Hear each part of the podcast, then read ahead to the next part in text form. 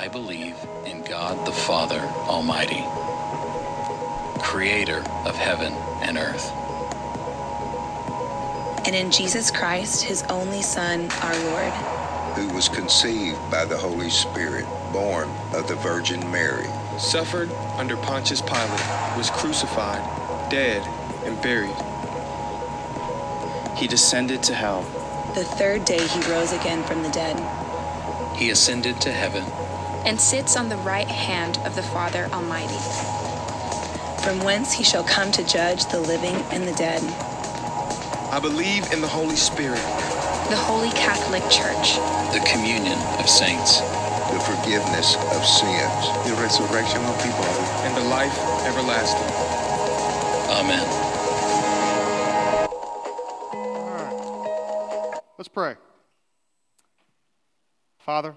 We thank you that uh, we can gather together in your presence today. We don't want to neglect or forget the fact that you are with us always. Lord, that um, your Son, the Lord Jesus, is the head of the church. He is the true pastor of the church. He is the, um, the groom of the church. And uh, Lord, we gather together with all of your people around the world today. Also, all the people who have believed in you by faith from the very beginning, from, Abraham all the way down to today, to us, Lord. We gather together with all uh, the angels and all the hosts of heaven in your presence to worship you, Lord. So pray you give us hearts that are open to you, to want to hear your word, and, Lord, to have real faith in our lives today. In Jesus' name, amen. All right. So we are uh, beginning a new series this morning um, called Real Faith. Uh, it's a study uh, on the Apostles' Creed. Uh, now, some of you might be getting uh, nervous uh, at this point because the Apostles' Creed is actually not in the Bible, right? And, and that, the Apostles' Creed is what we just heard on that, in that video. Um, and some of you didn't know that that wasn't in the Bible, but it, it's not, right? Uh, I'm aware of that. I'm aware that the Apostles' Creed is not in, in the Scriptures, as are most Christians who have ever lived. They knew that as well, but they still use it uh, in their worship services and, and in their lives. Uh, the word creed comes from Lat- the Latin word I believe. Right? So those are uh, the first words in the, in the Apostles' Creed, but also it, it also uh, says that two other times in the Apostles' Creed. Now, uh, some Christians, they don't like creeds. They don't like confessions, statements of faith, or uh, doctrine, or anything uh, like that. It makes them really nervous. they say things like, no creed but the Bible. Uh, maybe you've heard that before. Um, let me mention three things about that type of mentality. First is creeds are in the Bible. So you can't say, well, I just believe in the Bible because there's actually creeds in the Bible. So, for instance, Deuteronomy chapter 6, verse 4 uh, is famously called the Shema uh, from the Hebrew word uh, to hear. It's hear, O Israel, the Lord our God, the Lord, uh, the Lord is one. So this is Israel's confession of faith. It is their creed. Um, uh, most people believe that uh, 1 Corinthians chapter 15, verses 3 and 5 uh, is an early creed or confession of the faith about the gospel, as uh, are other passages in, in the Bible. Second, saying that you believe in the Bible only and you don't believe in creeds or you no creed but the Bible, that is a creed, by the way. All right, so it's kind of self defeating to say, I believe in no creed but, but the Bible uh, is a creed itself. Third, heretics and false teachers also say the same thing. So, uh, other groups uh, that claim to be Christians who are false teachers and heretics, they also say, we believe in the Bible only, right? But yet they deny the central teachings uh, of the scriptures. So, um, that doesn't work. Uh, others of you, you grew up in, you have a church background, church tradition, and, and you, you recognize what you just heard. Like you, you're, you, you're familiar with the Apostles' Creed, uh, you've heard it, uh, you're, it doesn't bother you uh, very much. So most Christians, most Christian churches and denominations use the Apostles' Creed uh, on some level. That is, Lutherans, Anglicans, Baptists, Presbyterians, Moravians, Methodists, and congregational churches and so on and so forth down, down the line, right? You, this is, you know, all those groups that truly believe in, in Jesus. This is the creed is talking about what we have in common, our shared beliefs in Jesus. Um, I visited some websites of uh, some very well known evangelical churches in our country, country, and they all had something uh, on their website to say about the Apostles' Creed. Uh, I'll give you, uh, you would know the church if I mentioned it. Here's what they say For centuries, the Apostles' Creed has united God's people around a clear biblical declaration of Christian belief. So, what uh, around the Apostles' Creed? Uh, scholars believe that it originated sometime uh, around the second century, so around the 300s uh, AD. And it's called the Apostles' Creed because it teaches the Apostles' doctrine. That is, what the Apostles taught. The Creed is saying, okay, this is, this is in a nutshell what the Apostles uh, taught, those earlier, er, early leaders uh, in the church. Uh, the Apostles' Creed enables you at a glance to see the main points of Christianity. So, just by listening to what we heard, to knowing the creed, it gives you at one glance the heart of uh, a heart of Christianity. And I want you to know my heart for you guys uh, and for our church uh, in this series. My heart is that I want you to know the Bible. That is my heart. You might be thinking, well, we just listen to something that's not in the Bible. Yeah, but it's about the Bible. And I want you to know the Bible, all right? Uh, and I want you to have like a GPS system that you can navigate uh, the Bible because the Bible has a lot of different roads, back roads, and hills and hollers and little towns, that, you know, and, and has interstates as well. And, and the, the Apostles' Creed serves as like a, a interstate highway system to get to um, the destination. I want you to know God and to live a life that is worthy of Him. So, we're going to use the Apostles' Creed as the topics that we will cover throughout this series. But we're going to ground each of those topics in the Bible because the creed is saying to you, hey, this is what the Bible teaches. So we're going to we're going to investigate that see whether that's that's true or not. Right? So the first topic is the first two words, I believe. And I think that's something that we could all agree with. Do you believe? Do you believe in anything? Right? Everybody believes in something, right? So uh, what do you believe in here this morning? Creeds, they are a part of our lives, whether we recognize it or not. You have a creed that you live by, right? They're, they're on our bumpers, uh, they're in our songs, they're in our movies.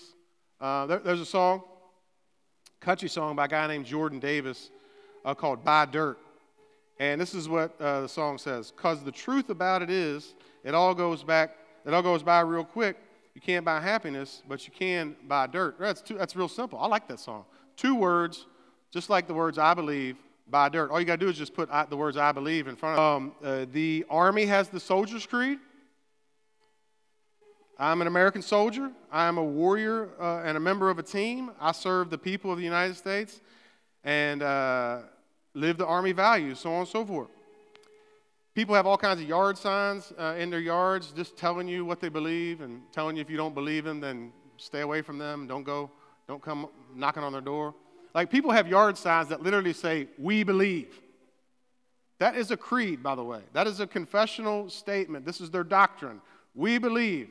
And if you don't believe, stay off my property, right? Um, um, I saw this a while back, uh, something called the Sparkle Creed. This is fun. Uh, female pastor named Ann Helgen of the Edina Community Lutheran Church in Minneapolis, Minnesota, perverted the Apostles' Creed, uh, and she has her own version. And it starts out by saying, I believe in the non binary God whose pronouns are plural. Um, the only time that I know of in the Bible where there's a spiritual being whose pronouns are plural, Jesus cast a legion of demons uh, out of an individual who had uh, lost, lost their mind because of uh, demonic uh, presence. She said, I believe in the rainbow spirit who shatters our image of the one white light and reflects it, refracts it into a rainbow, rainbow of gorgeous diversity. Lord, help us. Um, a little something about myself. I hate glitter. So words like sparkle uh, I'm automatically uh, biased towards uh, against uh, words like sparkle, but If anybody ever uses the word sparkle from this pulpit other than to make fun of it, know the writing was on the wall a long time ago. You should have left a long time ago, right? Sparkle Creed. So, whether you're a Christian here today or not, we all have a creed that we live by. That's the point. You believe in something, you have faith. And you don't want to have a fake faith, do you? You don't want to believe in something like the Sparkle Creed, which is not real and is uh, evil. Right? You want to have a real faith, and it, it is a fight to have real faith. That's the big idea for today. It is a fight to have real faith. All right? Let's ground it in the scriptures. Jude chapter or Jude verse 3, it's only one chapter. Dear friends, although I was eager to write to you about the salvation we share, I found it necessary to write appealing for you to contend for the faith that was once uh, that was delivered to the saints once for all. So Jude, in this little book, um, it's one chapter, by the way. It, it, uh, this little letter uh, that Jude wrote, he was the brother of Jesus, by the way, and wrote this letter to the churches uh, for them to hold on to the faith and to reject uh, false teaching and things like that. And he says here that we are to uh, to contend for the faith. See that? We're to contend for the faith. Now, when you hear the word contend, contend what comes to your mind? What came to my mind was a heavyweight contender, right? Like this is a, this is a, a fighter, a boxer, a wrestler, or whatever, who, who is fighting for the belt or the, or the championship or whatever. So contending is fighting. Now, what does this passage say that we are fighting for? It says the faith. Right? Now, the word faith here is not talking about believing. It's talking about the content of what we believe. That's different. It's talking about what we believe in. This core doctrine, core beliefs that make Christianity um, what it is. And this is exactly what the Apostles' Creed is teaching. It is teaching us about the faith. What is it that we actually believe in? Right? The Apostles' Creed is simple. You could, um, you know, if you're if you're crafty, you could etch it onto a piece of, of wood and hang it on your wall and have it memorized right? Some of you already got it uh, memorized. You can turn it into a piece of wall art uh, or something like that. But it is a fight to have real faith, and this is where the Apostles' Creed actually helps us. So, number one, real faith is a fight against lies. Real faith is a fight against lies. Look at verse 4 of Jude. For some people who were designated for this judgment long ago have come in by stealth, come into the church they are ungodly, turning the grace of our God into sensuality and denying Jesus Christ, our only Master and Lord. So Jude is saying, listen, people creep up into the church and uh, they're believing lies and, and teaching lies. People tell lies, right? They tell things that they talk about things that aren't true. Teachers, podcasters, news folks, um, social media, politicians, therapists, family, so called friends. Lies are stealthy, according to Jude. Right? They come in uh, by stealth. See, lies are like a, uh, a special ops team. They come in under the cover of darkness. You're not going to know they're there, right? They've got the scope on you. You have no clue that they're there, uh, and they sneak in. Lies seem true. They seem like a good thing. They seem like uh, the right thing, but they are deadly. Let me mention one big lie that a lot of people believe in our times today, and that is the anti authoritarian lie. We have a problem with authority in our culture. Not just like authority figures, but uh, the idea of authority itself, the idea of truth. Right? People have a problem with truth itself. Truth is what's real, by the way. Truth is what's real outside of you. It doesn't matter uh, how you feel about it or what you think about it. It is outside of your mind, your emotions, your body, your feelings. It's out there. It's the real world. Truth is like trying to cross the sidewalk right down right here with a tractor trailer coming at you and just saying, "Well, it's not what I believe. I don't believe that tractor trailer is bearing down on me uh, right now. It's not my truth." So uh, we say things uh, in our culture today like, "Well, hey, that's just your truth." Right? I have my truth, and you have your truth, and we're all just get along, uh, I guess. But here's the truth If all there is is your truth and my truth, then there is no truth. Let's think about that. All we got, if, if all we got is your truth and my truth, then all we got is opinions about things, personal preferences, socially constru- constructed ideas and beliefs. So, under the cover of stealth, this lie comes even into the church. And Christians are called to contend for the faith, and that means fighting against lies like this the anti authoritarian uh, lie. Uh, when it comes to the Bibles, people say things like, well, that's just your interpretation, Pastor. That's just your truth. I've got my own interpretation, right? Here, here's the deal the Bible has only one meaning. I want you think about that for a second. The Bible only has one meaning to it, and that is the meaning that God, what God intended. Right? The Bible has the meaning in it that, that God wants in it. We are the ones who get it wrong, right? Uh, but God, uh, but God doesn't. Uh, we went bowling uh, recently, and there were a lot of uh, gutter balls, right? There were a lot of gutter balls uh, going on. We're not, we're not professional. I can't even do that little hook thing, you know. I can't put any English on it or, or, or whatever, you know. Uh, but according to the Apostles' Creed, hitting, bowling a strike is knocking down all those pins. It is knocking down everything that it says uh, in it, right? That's a strike. Right? You don't want to bowl uh, a gutter ball uh, with your Christian faith. You don't want to uh, bowl a gutter ball in life because Jude said it leads to certain destruction. And so does the Apostles' Creed.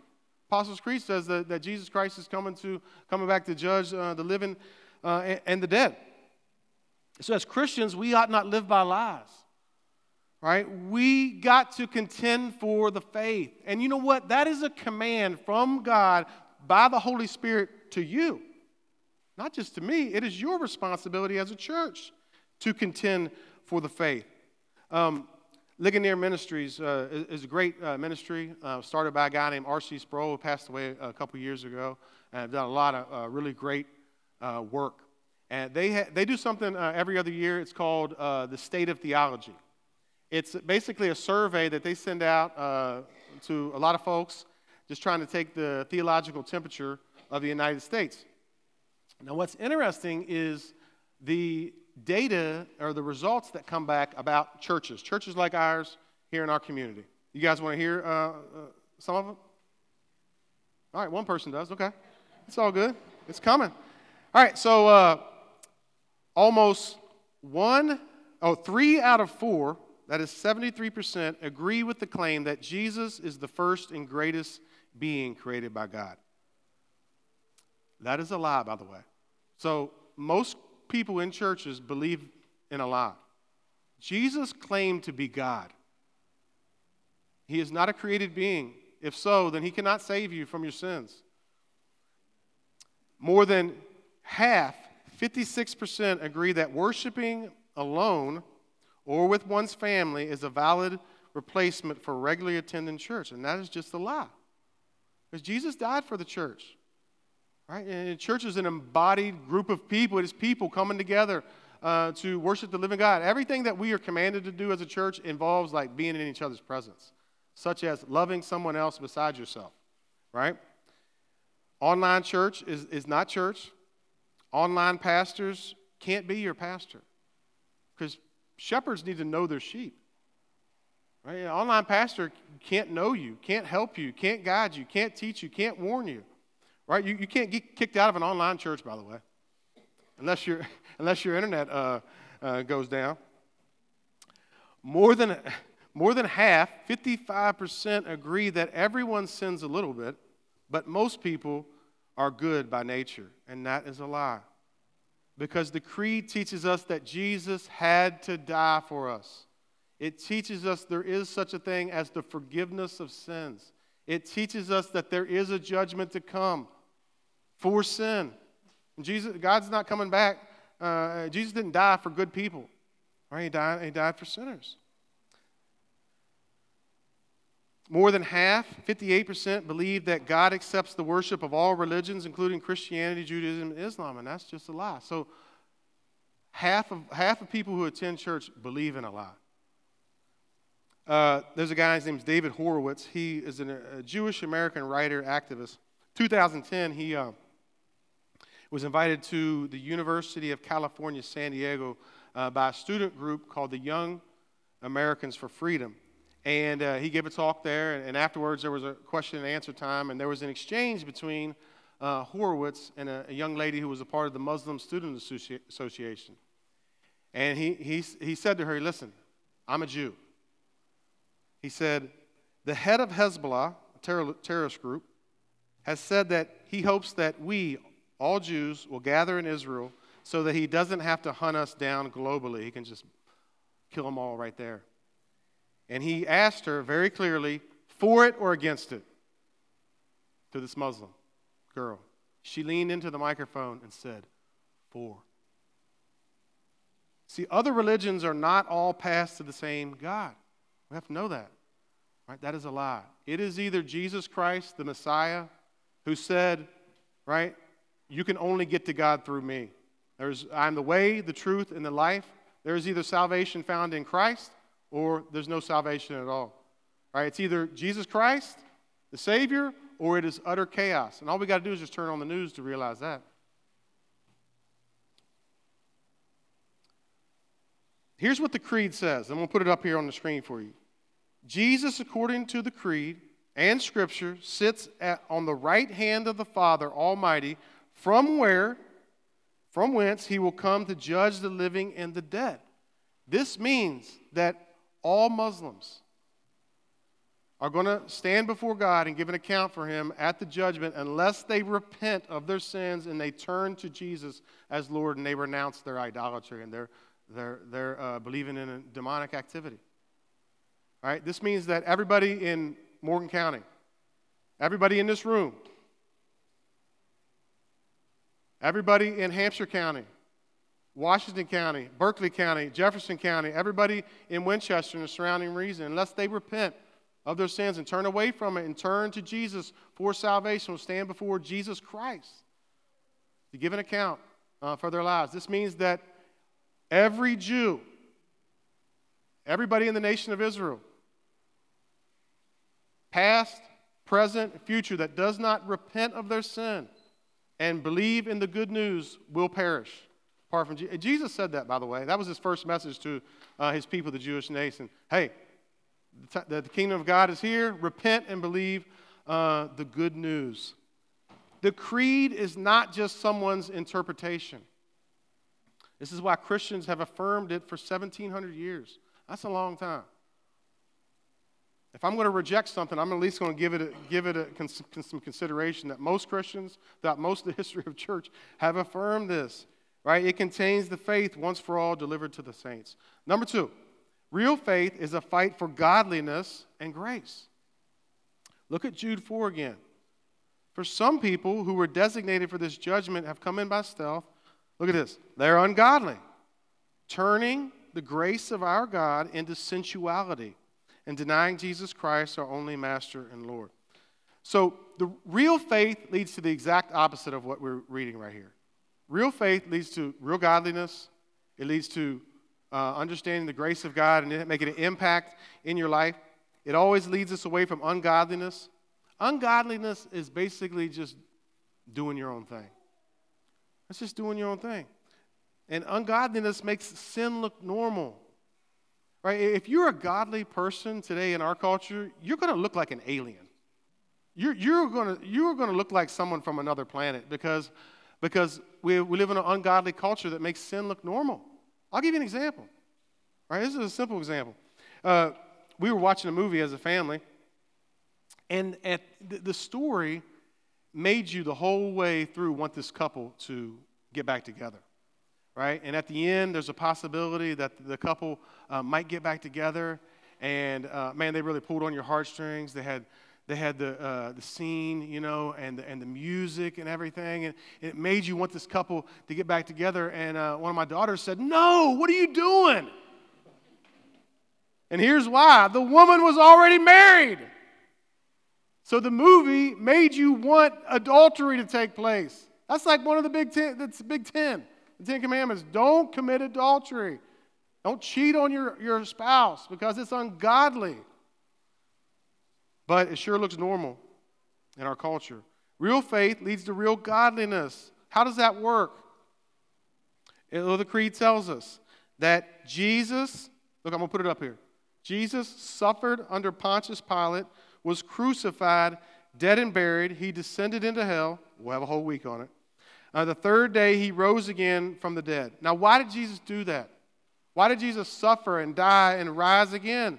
Well, he didn't do it because we're all godly people. He did it because we're ungodly. We are sinners in need of a Savior, in need of salvation. Uh, look, look, at Ro- uh, Romans chapter 5, verse uh, 6 through 8. For while we were still helpless, we were helpless to save ourselves. At the right time, Christ died for the ungodly. For rarely will someone die for a just person, though for a good person, perhaps someone might even dare to die. But God proves his own love for us in that while we were still sinners, Christ died for our sins. You see, God saves the ungodly.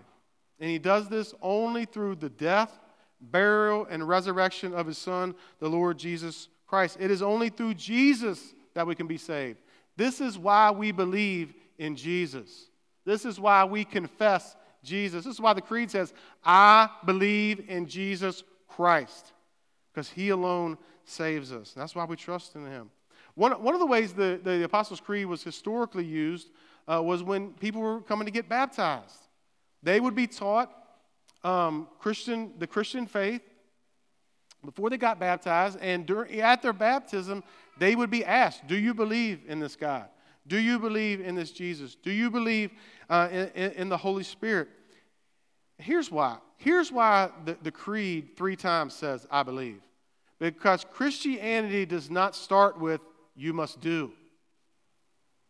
Christianity does not start with and is not about, um, uh, I do, but it is about um, what God has done for us. It doesn't start with something that you must do. It starts with something that God has done for you a long time ago in His Son, the Lord Jesus Christ. That's why we say, I believe. I believe in the facts of what He's already done. I believe in the truth and the reality of this God. We believe that someone else had to do something for us to save us. While we were helpless, at that time, Christ died for the ungodly. God did that, right? We believe that someone else had to do for us what we, we did not deserve to be done for us, and that is the death of the Son of God. We believe in the God who is Father, Son, and Holy Spirit, who has accomplished our salvation and our redemption at the death of Jesus Christ and his resurrection from the dead. And some of you here this morning, you need to say, along with every other Christian for the past 2,000 years, that you believe. Is today your day? Is today the day that you say, I believe? And I'm going to turn away from my sin. I'm going to, I'm going to repent. I'm going to believe that I cannot save myself. I'm going to believe, I, am going to, come, I'm going to believe today that I will stand before God to give an account for my life.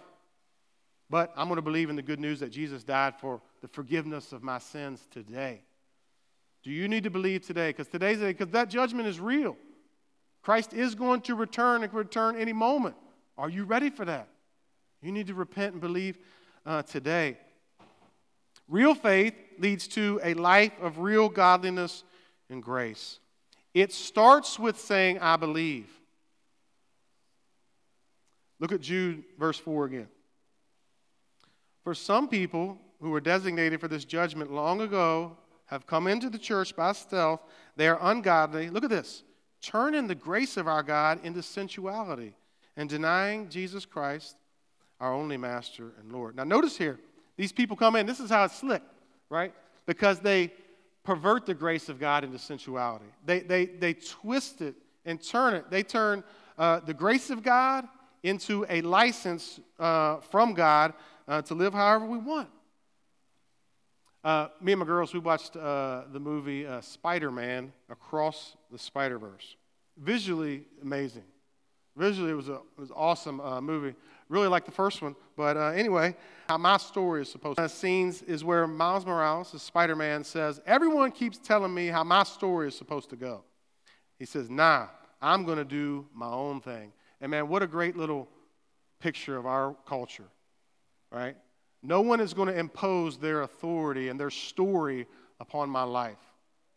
Don't be imposing that, that old dusty old creed on my life or that Bible uh, on my life or that church stuff because I'm going to do my own thing. I got my own story that, I, that I'm going to create, and that is the definition of sensuality. That is that right there. That is sensuality. Sensuality is doing your own thing. And listen, here's, here's what I want to encourage you with the grace of God is better than that. The grace of God, uh, God has something so much better for you than doing your own thing. The grace of God sets you free from the jail cell of doing your own thing. You just got to ask yourself if that's your mentality, no one's going to tell me what to do. Uh, I'm going to, uh, I don't necessarily agree with what you're saying up there, Ricky. Well, well what's go, how, how's it going in your life? I'm just saying there's something better for you. Right? You can't keep rebelling against uh, the God who is there, the God who is real, and expect things to, to go well for you. The creed says there is a true story out there. I believe in God, the Father Almighty, creator of heaven and earth. See, this, this, this, God is the eternal God who has an eternal plan of redemption, and He's working that plan out, every single detail of it, in the world. There is a true story that encompasses your little life. Right? Your life is a part of that, one way, one way or another. You can't get out from underneath of it. And you know what? That's a good thing. God's grace is not a license to do your own thing, free from all consequences.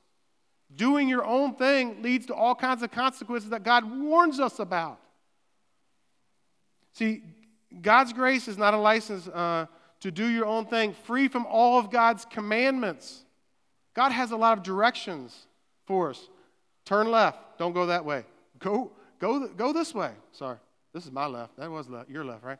Uh, don't go that way. Don't go down this path. Do this. Don't do that. And those are good things. Those are God's grace for us, to us. Look at this beautiful passage, Titus chapter 2, uh, verse 11 and 12. Look at this. I love this passage. For the grace of God has appeared, bringing salvation for all people. Now, what is that talking about? What is this grace that has appeared, that has brought salvation to all people? I love, I love the way that it, it's describing Jesus, right? In his birth, Jesus' life, his ministry of teaching and miracles, his death on the cross, his burial, his death, his resurrection from the dead, that grace of God has appeared. This gift for which we do not deserve, for which God is not demanding that we pay him back, other than to praise him for it and thank him for it. Ungodliness.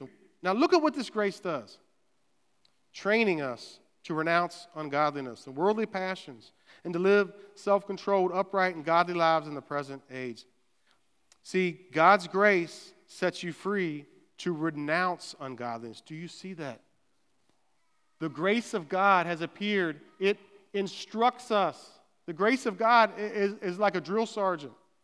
The grace of God is like a, um, you, are being trained in combat, right? And, and in combat training, I would imagine you're being told this is exactly what you need to do, right? These are, these are the parameters that you need to follow. All right, in boot camp, you've been taught this is the way, this is the way you got to fold your bed and, and, and make your bed and all that stuff. The grace of God is like that. It instructs us to renounce ungodliness. See, and God's grace does that at the beginning of your Christian life all the way to the very end. It is His grace from the beginning, uh, beginning to the very end.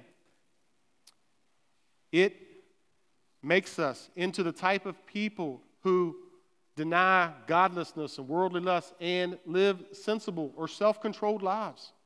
That's, that's what it does. That's what the grace of God does. The word sensual back there in uh, Jude chapter 4 just means um, a lack of constraint.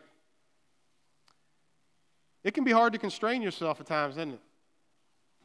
Something within inside you, right, says, man, I really want to do this. I really want, and it's hard to keep that down, uh, keep that, uh, just kill that thing uh, in your life. There's lots of things that God says, hey, you need to do that over there. And we hesitate, we disobey, we doubt, we fear. It's hard to constrain yourselves, ourselves. And here's how we don't do uh, understand the grace of God. We don't do it by gritting our teeth. Just got to try harder. I got to work harder for God to please Him, stay in His good graces and all that thing. No, you fight by believing. This is the, the whole to- topic of our sermon here is having real faith.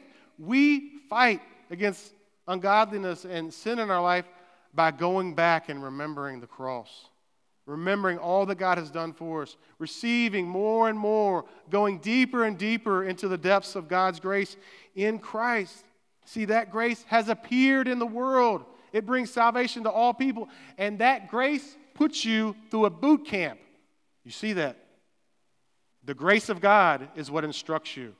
It's not the judgment of God.